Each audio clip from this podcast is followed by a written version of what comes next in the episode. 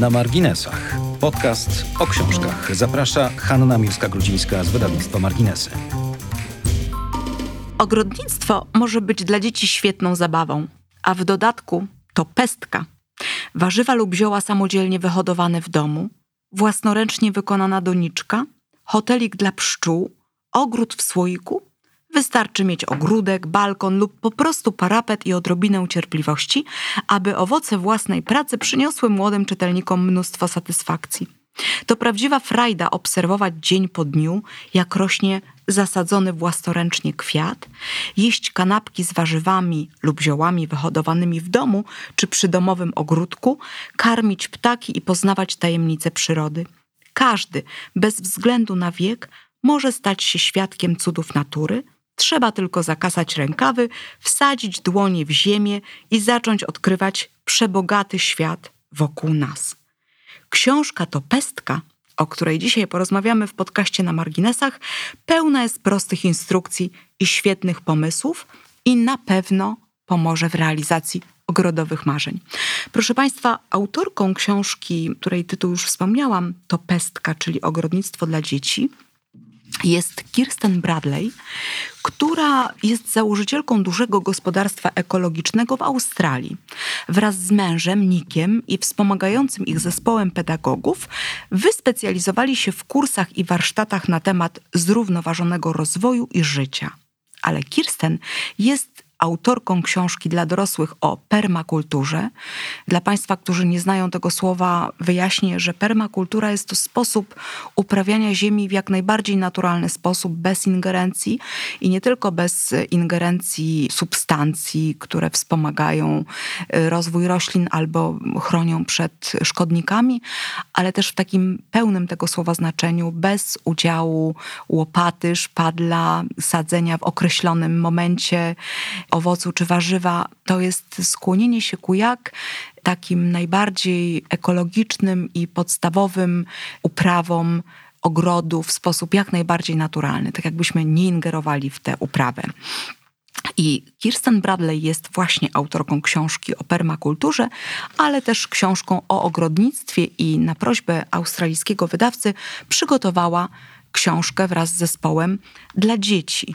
Tę książkę z sukcesem już od y, kilku miesięcy w zasadzie sprzedajemy w Polsce i wiemy, że jest y, ogromne zapotrzebowanie na działanie z dzieckiem w ziemi i w ogrodnictwie. A o tym i o sprawach około ogrodniczych porozmawiamy dzisiaj z panią Małgorzatą Jackowską, która jest specjalistką żywienia człowieka i dietetyki ale zajmuje się chyba przede wszystkim tematyką żywienia niemowląt, małych dzieci i ich mam, a sama jest mamą dwóch chłopców. Prowadzi konsultacje, warsztaty i szkolenia, pisze, działa na rzecz dobrego żywienia i prowadzi bloga zatytułowanego, o czym zaraz powiemy i poproszę, żeby mm, pani Małgorzata o tym opowiedziała. A dzisiaj jest gościnią w naszym podcaście i porozmawiamy w pełnym takim wymiarze, nie tylko o działce, o hodowaniu roślin, ale też o sposobie żywienia dzieci, sposobie utrzymywania dobrej diety i przez to dobrego życia. Dzień dobry Pani Małgorzato. Dzień dobry. Pani do nas dzisiaj przemawia przez telefon skąd? Przemawiam przez telefon z małej miejscowości w okolicach Mińska Mazowieckiego, bo wyprowadziłam się na wieś ponad dwa lata temu z Warszawy. Więc y, to ogrodnictwo to też jest taki temat, którym ja żyję już trzeci sezon i mm, nie spodziewałam się, że tak będzie, ale jest to dla mnie duża frajda i też właśnie element takiego mojego codziennego życia. Mhm. Gdybyśmy mieli opowiedzieć o Pani pracy, o tym, czym Pani się zajmuje, jak nazywają się miejsca, w których Pani pisze, jak byśmy to mogli określić, bo tych miejsc jest sporo? No ja przede wszystkim e, prowadzę bloga, e, stronę internetową, która się nazywa małgorzatajackowska.com, żeby nie mhm. było zbyt skomplikowanie. Tak. Ale działam e, w social mediach, na Instagramie i na Facebooku i zajmuję się edukacją związaną z żywieniem najmłodszych dzieci i mam w czasie ciąży i karmienia piersią. To jest moja specjalizacja, jestem dietetyczką i zajmuję się tym tematem dosyć szeroko, bo oczywiście te kwestie związane z tym, jak żywić dziecko, co mu podawać, jak komponować jadłospis, ale też e, jak rodzinnie podejść do dobrego odżywiania i e, wspierać takie dobre nawyki na dłużej. Tak, bardzo ważna sprawa i bardzo Państwa zachęcam do odwiedzenia stron różnych pod y, wspólnym tytułem tak jak pani nam powiedziała Małgorzata Jackowska.com, www.małgorzatajackowska.com, bo naprawdę wiele ciekawych rzeczy, wiele inspirujących przepisów, wiele wyjaśnień, y, wytłumaczenia, dlaczego ta dieta jest taka istotna, a także takich bardzo konkretnych porad, przepisów, które Państwu pomogą i nam wszystkim po prostu zdrowo i dobrze żyć. Wracając zatem do książki Topestka, dodam jeszcze, że książkę z angielskiego przełożył świetny, znakomity tłumacz, redaktor zresztą wydawnictwa Marginesy Adam Pluszka. Wracając do tej książki, proszę powiedzieć, czy miała Pani takie wrażenie jak ja, że jest to książka, która w zasadzie jest książką oczywiście dla dzieci, ale głównie dla rodziców i dla inspiracji rodziców do pracy z dziećmi?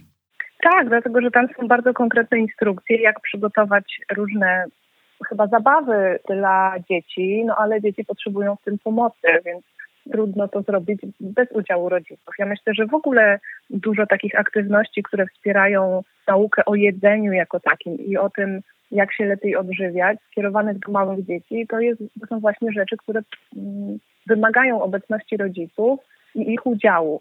I myślę, że trudno jest mówić o lepszym żywieniu dzieci bez edukowania rodziców i podpowiadania im, jak to zrobić, tak? No bo to rodzice będą odpowiadać za za dużą część tej edukacji, szczególnie w pierwszych latach życia, czy w tym okresie przedszkolnym, czy wczesnym okresie szkolnym. Nieprzypadkowo zupełnie poprosiliśmy Panią właśnie o tę rozmowę, ponieważ wydaje nam się, że właśnie takie działanie od rodzica, od tego, żeby zachęcić dziecko do działania z rośliną na różnych polach, tak jak Pani mówi, bo tutaj nie tylko mamy porady, jak wyhodować w domu zioła, czy jak e, zasadzić kwiaty w ekologicznej doniczce, albo po prostu w prostym czymś, co nie wymaga wyjścia do sklepu i kupienia na przykład doniczek, co dla niektórych pewnie jest już jakimś kłopotem, to mamy jeszcze takie działania prozwierzęce. Mamy ochronę pszczół, mamy ochronę owadów i mamy takie bardzo szerokie podejście do życia wokoło nas. Ale mam wrażenie, że przez to, że zainteresujemy dziecko od samego początku rośliną, tym jak ta roślina jest ważna i jak ona jest ważna potem dla nas i dla naszego jadłospisu, to to jest taka pierwsza droga do tego, aby się dobrze odżywiać. Na przykład i aby dziecko zrozumiało, że Coca-Cola nie jest istotą jego jadłospisu. Tak, zgadzam się jak najbardziej. Ja zresztą też obserwuję to po moim szczególnie młodszym synu, który ma 8 lat. I e, w tym roku, tak jak wspomniałam, my jesteśmy trzeci sezon tak naprawdę na wsi. I trzeci sezon mamy swój ogródek warzywny. I moje dzieci do tej pory się tym interesowały raczej średnio, no bo to było nasze marzenie bardziej, żeby się wyprowadzić na wieś. Natomiast w tym roku mój młodszy syn już po prostu sprawdza, czy rosną warzywka, już się przygląda, już y, też łąka kwietna oczywiście też rośnie, bo y, ja też jestem fanką wspierania y, pszczół i zapylaczy i też mamy posianą łąkę. I nawet moje dziecko w tym roku chodzi, zbiera szpinak, robi nam kanapki z tym szpinakiem i namawia nas, żebyśmy jedli te kanapki, bo są bardzo zdrowe i to takie naturalne, proste z grządki, więc w ogóle bez porównania. Mhm.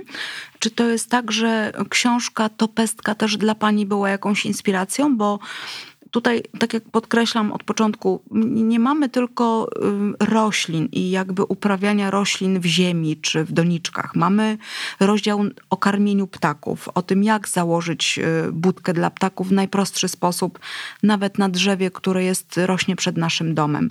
Czy pani skorzystała z tej książki? Czy coś było takiego praktycznego, co pani mogła wykorzystać również w swoim życiu?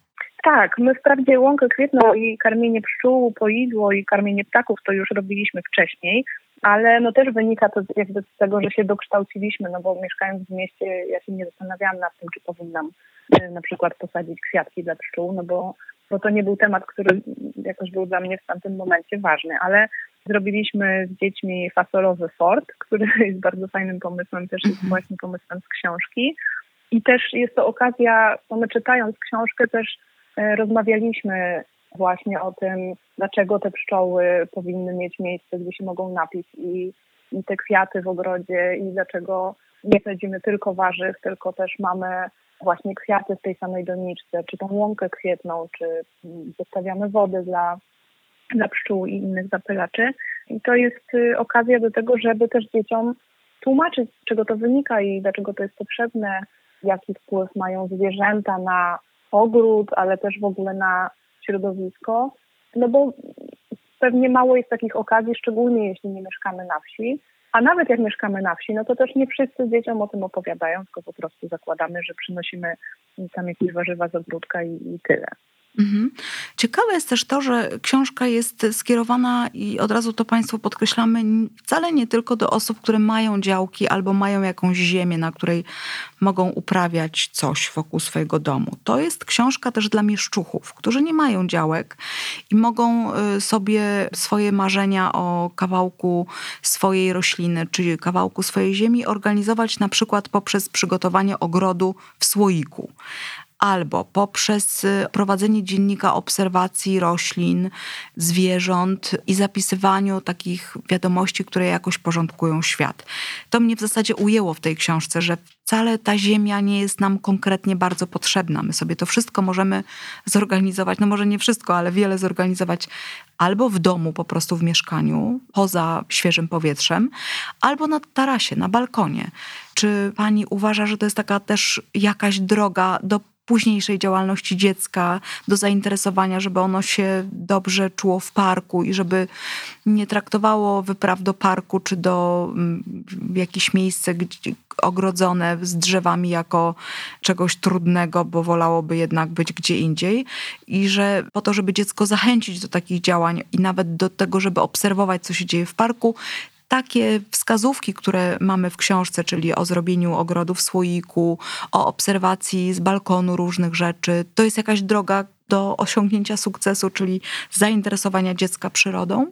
Tak, ja myślę, że jak najbardziej. I, i pewnie większość z nas jednak y, ma albo balkon, albo tylko parapet i może tam wykorzystać miejsce na to, żeby uprawiać zioła albo właśnie obserwować przyrodę, bo przecież w mieście też tej przyrody jest dużo, tylko my na nią tak może nie zwracamy uwagi, bo jest jej mniej.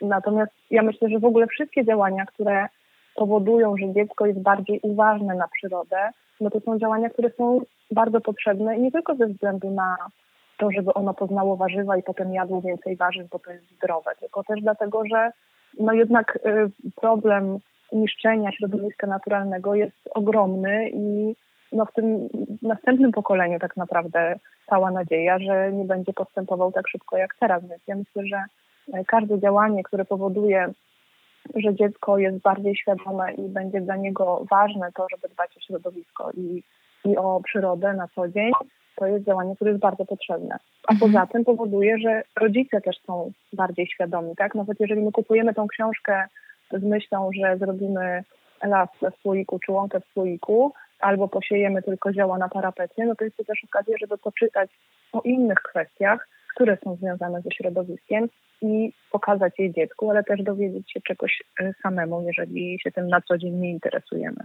Mhm. E, dlaczego dzieci nie lubią jeść warzyw? Co się takiego stało, że ten cukier, słodycze, spoza oczywistych względów, jednak i to takie żywienie fast foodowe zwycięża?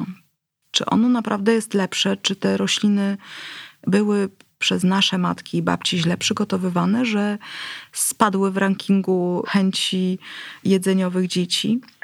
To jest dosyć złożony temat, bo z jednej strony warzywa są naturalnie mniej słodkie, a ludzie generalnie mają preferencje słodkiego smaku, więc jest zupełnie normalne, że niemowlęta i dzieci w drugim roku życia będą wolały jeść słodkie produkty, w domyśle owoce, niż warzywa.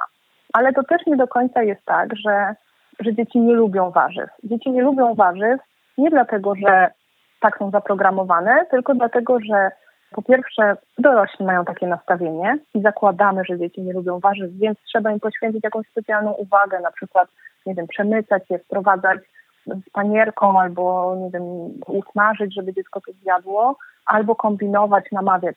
Im więcej my tej presji wkładamy w to e, jedzenie warzyw, jednocześnie przy okazji na przykład nagradzając dziecko słodyczami, albo dając je w prezencie, albo robiąc paczki świąteczne ze słodyczami, my tworzymy takie skojarzenie. Dziecko sobie zaczyna kojarzyć warzywa z czymś, co jest w jakiś sposób podejrzane, bo rodzicom bardzo zależy na tym, żebyśmy my to jedli, a z drugiej strony te słodkie rzeczy są taką okazją do celebrowania i no to się po prostu wbija w głowę jako taki schemat, tak? I jakby to zapamiętują, tak? Że warzywa to jest coś podejrzanego, słodkie rzeczy to jest coś, co jest y, nagrodą albo wyjątkową sytuacją.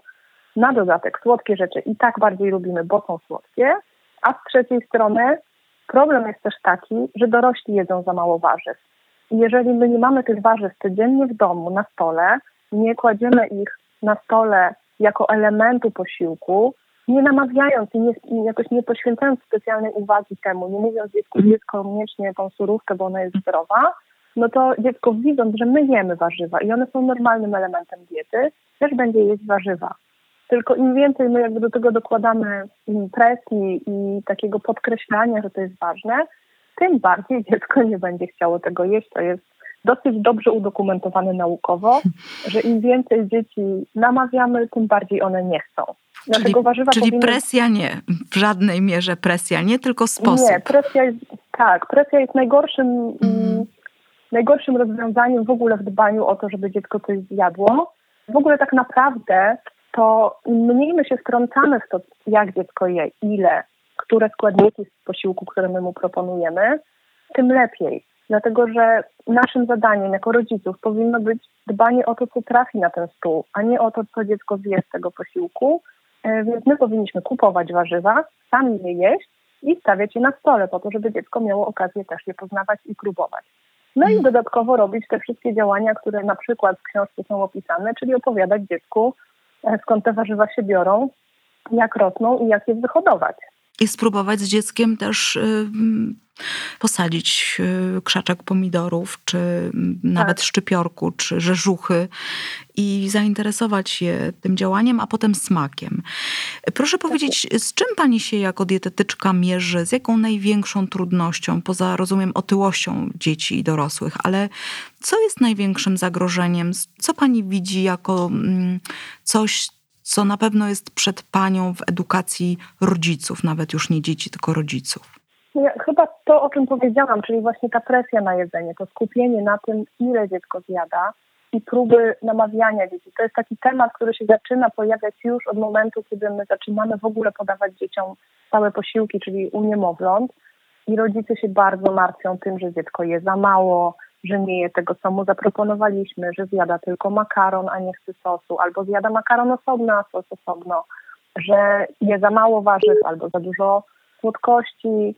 Generalnie tych problemów związanych z tym, jak jedzą dzieci, tak? Czyli rodzice się martwią tym, jak dzieci jedzą, a powinni się bardziej martwić tym, żeby przekazać dobre zwyczaje żywieniowe, żeby jeść razem posiłki i żeby proponować dużo różnych produktów, żeby ta dieta po prostu była urozmaicona, bo jeżeli my proponujemy dużo różnych produktów z różnych grup, czyli i warzywa, i owoce, i produkty zbożowe, i produkty białkowe, na przykład ryby, czy jajka, czy nasiona roślin strączkowych, no to dziecko ma okazję z tych wszystkich produktów po pierwsze nauczyć się ich jedzenia, po drugie nauczyć się ich smaku, a po trzecie zjeść tyle, ile ono potrzebuje, bo dzieci mają dość dobrą samoregulację apetytu, czyli wiedzą, kiedy są głodne, kiedy są najedzone, tylko my niestety w to bardzo ingerujemy i namawiamy dzieci, żeby jadły więcej, albo nagradzamy je za jedzenie, albo karzemy za brak jedzenia i wpływamy na to, że one przestają jeść według swojego apetytu, a zaczynają jeść według oczekiwań dorosłych, albo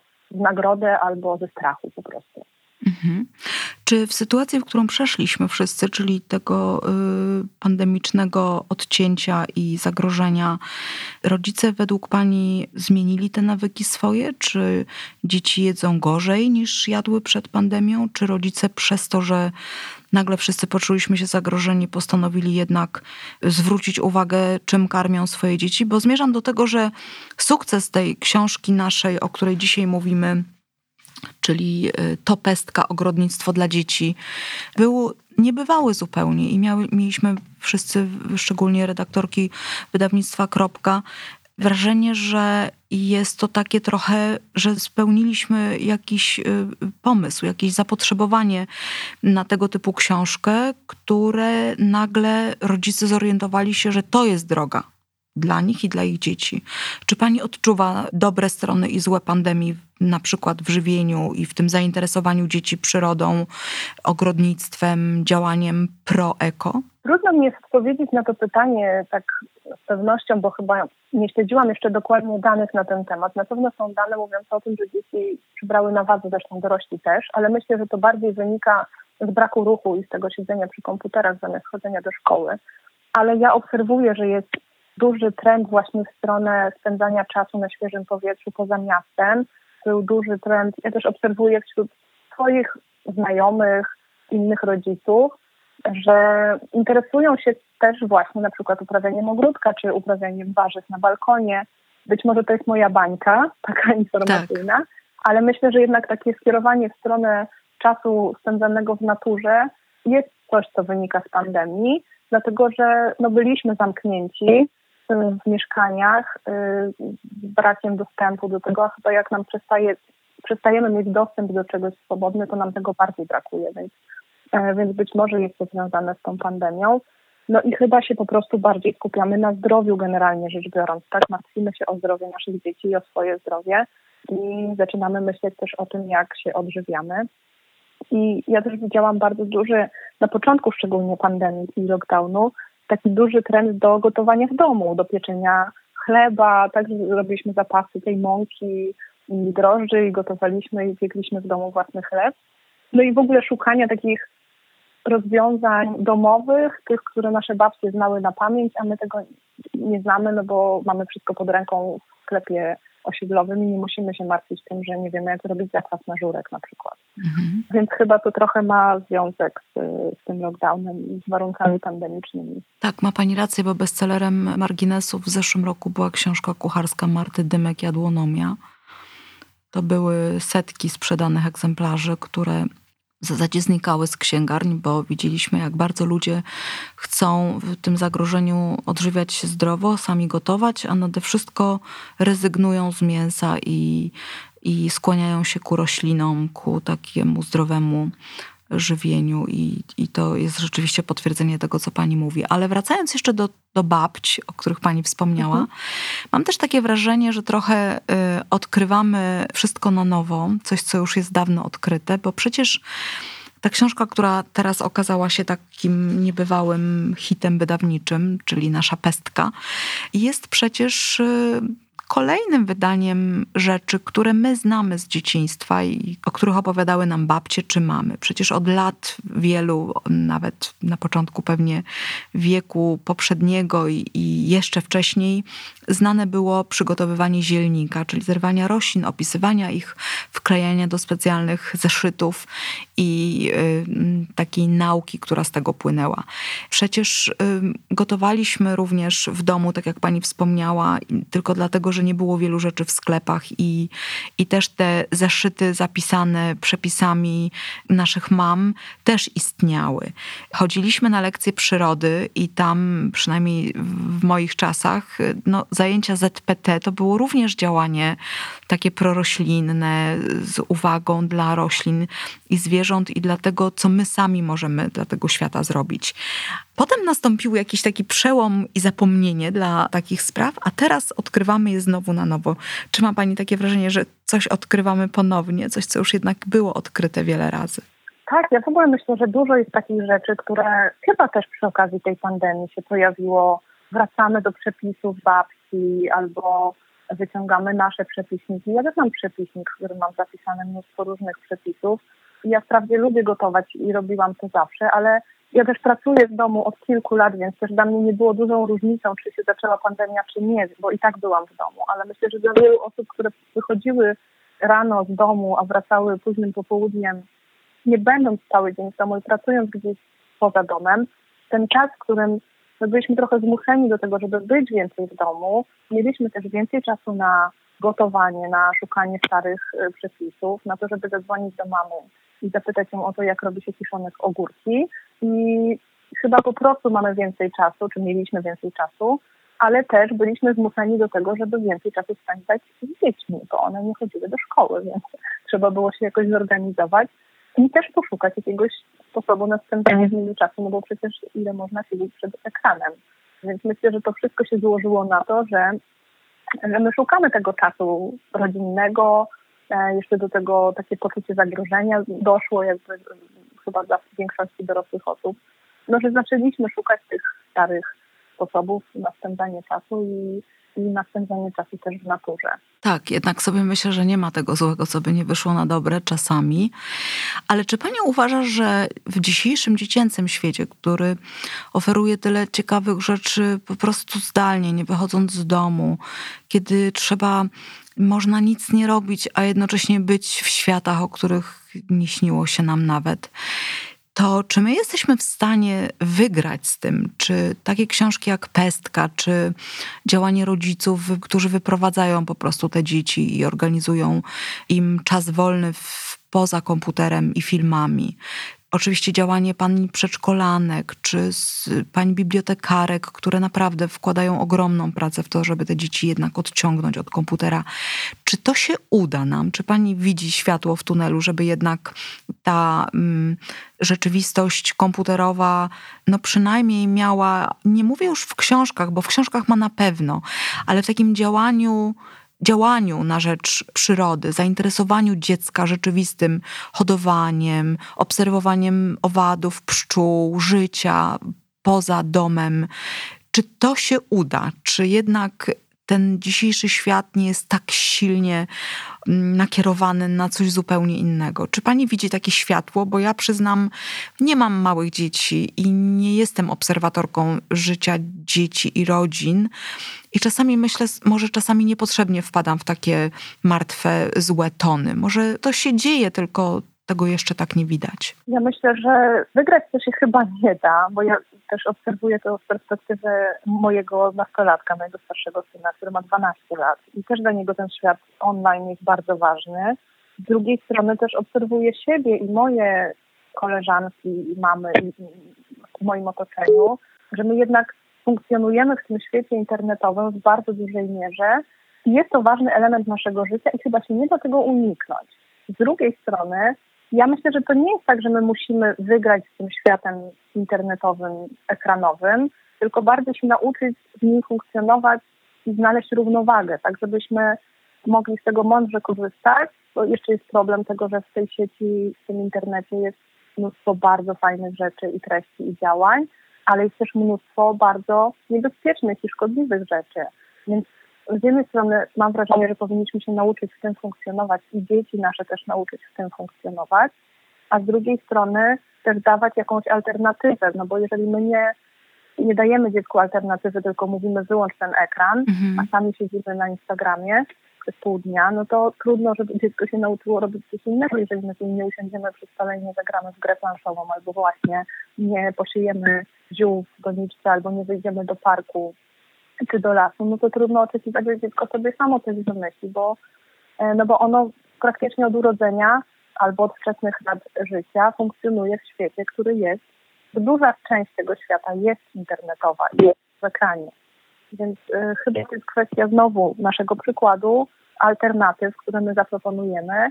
No i oczywiście przedszkole czy szkoła zaproponuje, jakieś dziecko jest w tej, tej placówce mm, edukacyjnej, tak? Więc myślę, że to też jest kwestia znowu bardzo złożona, ale ja generalnie jestem optymistką, więc zakładam, że to nie jest tak, że jesteśmy zupełnie na straconej pozycji, a nawet jeżeli globalnie wygląda to źle, no to ja mam wpływ na to, co się dzieje w moim domu i w moim otoczeniu i wśród ludzi, którzy mnie obserwują na tym Instagramie i Facebooku, więc jeżeli mogę jakoś im e, zaproponować rozwiązanie, które jest alternatywą dla tego siedzenia w internecie i moim dzieciom zaproponować taką alternatywę, no to, to na tym się staram skupiać.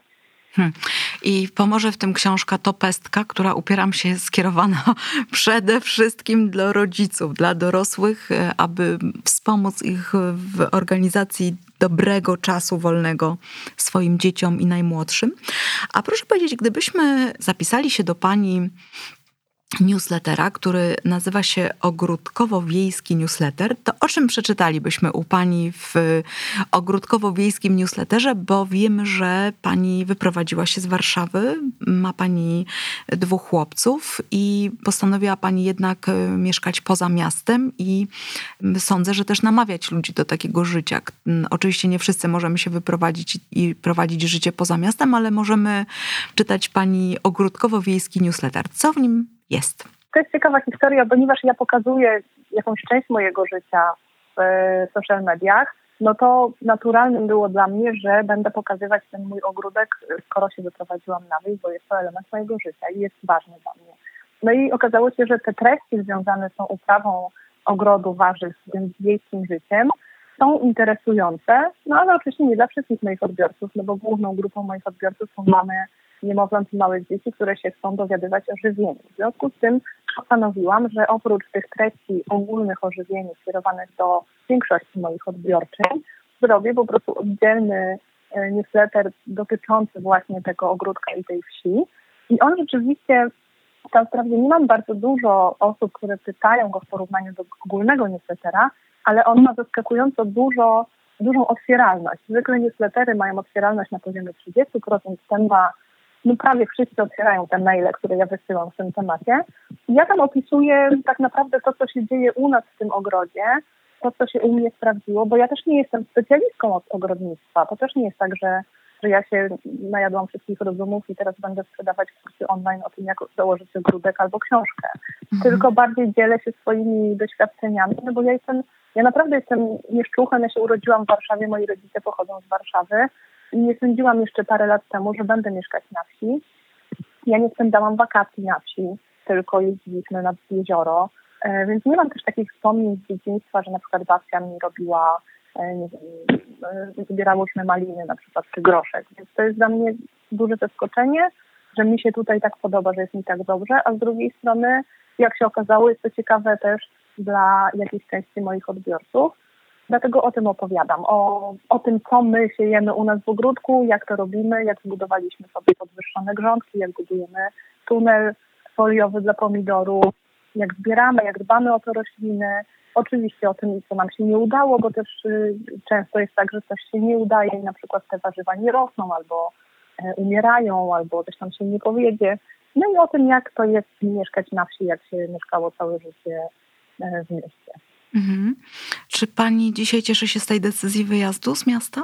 Tak, bardzo. Jest bardzo dobrze tutaj y, i my też przez jakiś czas mieszkaliśmy w wynajętym domu, dopiero od roku mieszkamy w swoim domu i w tym roku budowaliśmy od nowa cały ogród. To jest bardzo dużo pracy, ale z drugiej strony to jest wielka satysfakcja, jak się od małego nasionka wyhoduje krzak, który daje potem na przykład 10 kg pomidorów i szczerze mówiąc, trudno jest to do czegoś porównać. Ja jestem w stanie to porównać chyba tylko do wychowywania dzieci, bo wymaga to podobnej cierpliwości, podobnej, podobnie dużo się trzeba nauczyć i też się dużo rzeczy może nie udać albo pójść inaczej niż my planowaliśmy, ale daje ogromną satysfakcję. Hmm. No Więc właśnie, to jest, to jest, tak, no. i to jest świetne podsumowanie naszej rozmowy, bo proszę Państwa, chyba po prostu nie bójmy się tego. I tak jak wszystkich rzeczy zapewne w życiu musimy się nauczyć i tego, ale tyle, ile daje to radości, przyjemności, takiego spokoju, no nie da nic. A po to, by, żeby nasze dzieci też były szczęśliwe, potrzebne nam edukowanie ich i wsparcie ze wszystkich stron. Gdyby Państwo poza chęcią żywienia dobrego swoich dzieci zechcieli przeczytać o tym życiu, które można prowadzić poza miastem, to zachęcam do czytania po prostu strony pani Małgorzaty Jackowskiej www.małgorzatajackowska.com. Tam na stronie można też znaleźć przepisy, kupić książkę z przepisami w e-booku, mnóstwo, mnóstwo ciekawych rzeczy nawet dla kogoś, kto ma już dorosłe dziecko.